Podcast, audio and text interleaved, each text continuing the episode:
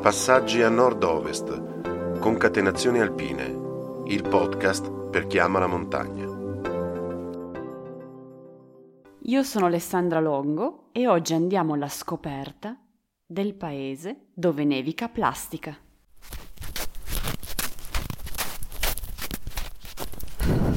Il 6 febbraio 2021. Io sto facendo una corsa in Val di Susa e la pista è ben battuta, ma qualcosa non va. Ehi, ehi, aspettami, io non ci vedo più niente. Sugli occhiali mi ritrovo una patina rossa. Sta nevicando, ma insieme ai fiocchi cadono anche milioni di granelli di sabbia del Sahara. Oggi abbiamo un evento atmosferico molto strano perché abbiamo la sabbia del Sahara sulla neve. Come vedete è tutto rosso, è stranissimo c'è chi ha pensato a un grosso incendio, chi all'inquinamento, chi addirittura all'apocalisse. Invece si trattava semplicemente di polvere del Sahara. La sabbia ha colorato tutti i notiziari. Quello che rimane invece invisibile è il fatto che insieme alle precipitazioni cadono anche microplastiche, frammenti inferiori ad un millimetro. Solo in Valle d'Aosta ogni anno ne nevicano 25 kg. Non si rovina e non si consuma, perciò dura, dura a lungo. Non si deforma e soprattutto è più leggero e vi affatica meno. È la nuova materia plastica per la vostra casa. Nel 1963 Giulio Natta riceve il Nobel per la chimica. Scopre che è possibile unire milioni di micromolecole in polimeri. È la nascita della plastica, il materiale che Dio ha dimenticato di creare.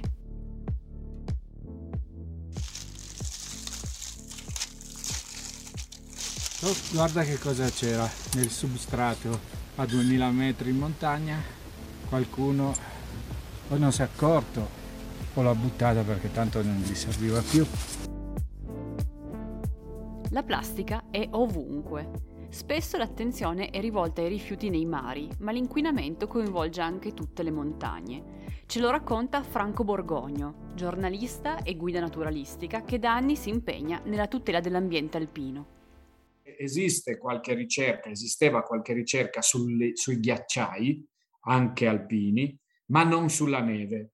Eh, due anni fa con eh, Roberto Cavallo della cooperativa Erica e con eh, l'Università di Milano abbiamo fatto un lavoro specifico, puntuale sulla neve eh, raccolta durante il Tour de Jeanne a cui partecipava Roberto Cavallo quindi attorno alla Val d'Aosta in quattro punti precisi a settembre, quindi con la neve residua e eh, l'Università di Milano ha fatto un lavoro su, quel, su quei campioni trovando microplastiche e deducendo ovviamente che una parte può essere portata dal vento ma un'altra parte precipita eh, con, eh, con la neve.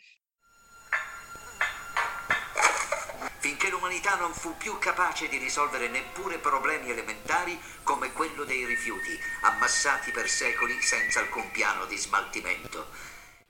In Idiocracy la minaccia alla sopravvivenza umana è una valanga di rifiuti, una montagna di scarti generata dall'ignoranza.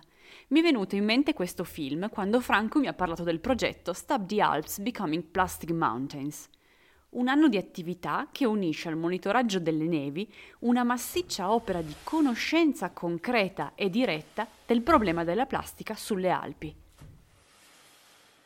Uh, vedere che cosa produca, che cosa si raccolga è il passo decisivo. Ancora recentemente abbiamo fatto un'escursione, mh, tutte persone piuttosto motivate ma quando abbiamo finito l'escursione e hanno visto quanta ne avevamo raccolta e di che tipo, ha, ha, hanno tutti detto adesso cambio.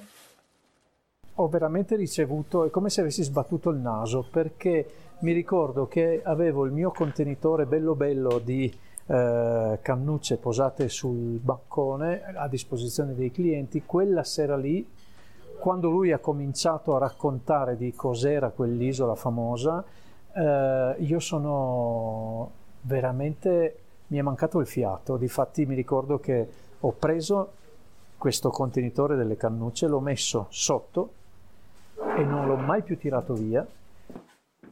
Massimo Manavella è il gestore del Stellery in Valchisone, uno dei quattro rifugi coinvolti nel progetto.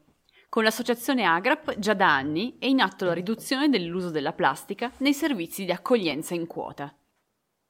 Quando qualcuno, da, da, quell'anno lì, quando qualcuno ci chiedeva un bicchiere di plastica, noi gli davamo uno di vetro e gli dicevamo ce lo portate indietro, eh, però eh, noi abbiamo cominciato a spiegare e la cosa bella è che le persone comunque non sono così insensibili, anzi, nel momento in cui tu ti fermi quei due minuti e gli dici la motivazione, tutti la prendono veramente per buona e la prendono seria.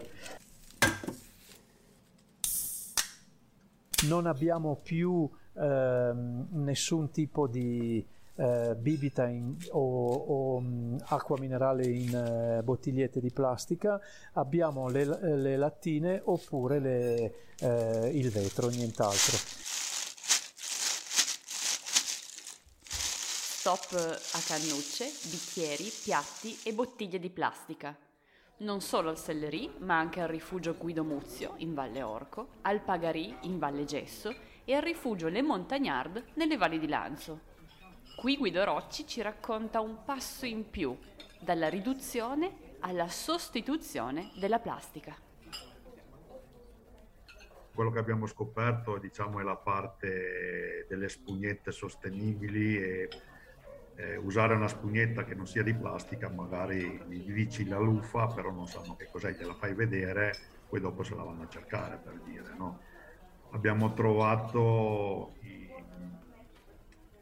le palette per il eh, gelato in uh, legno liquido, che è una cosa brevettata nel 2010 in Germania, che però se tu la guardi sembra assolutamente plastica e biodegradabile né più nemmeno del legno, quindi la, la composti come legno. Prima ci si convince di diventare più ecosostenibili è più una scelta vincente, perché adesso può ancora essere una scelta da qui a dieci anni, è un obbligo. If we don't change, we are f***ed. Non facciamo un favore a qualcuno, non siamo più buoni e neppure eroici, semplicemente ci conviene. I danni all'ambiente sono danni a noi uh, sono danni alla nostra vita. From politicians, blah blah blah. Hope doesn't come from inaction and empty promises that everything will be alright.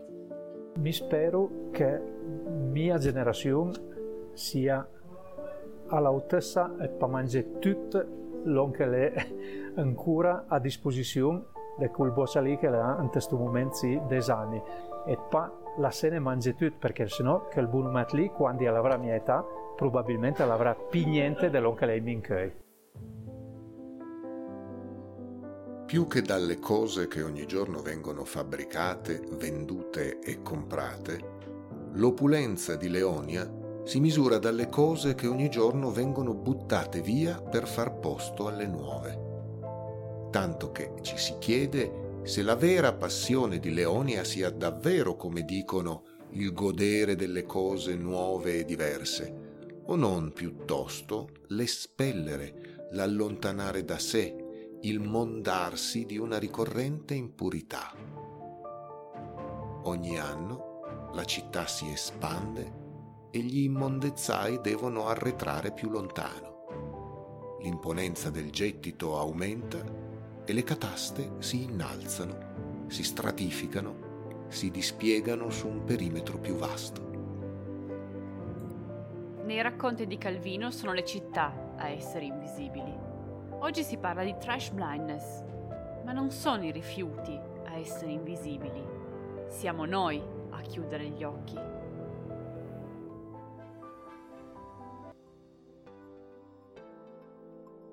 Grazie a Franco Borgogno, Stop Us Becoming Plastic Mountains, European Research Institute di Torino, Massimo Manavella del Rifugio Sellerie, Guido Rocci del Rifugio Le Montagnard e Claudio Bovo.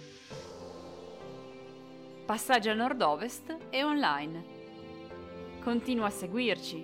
Noi ci sentiamo per la prossima puntata.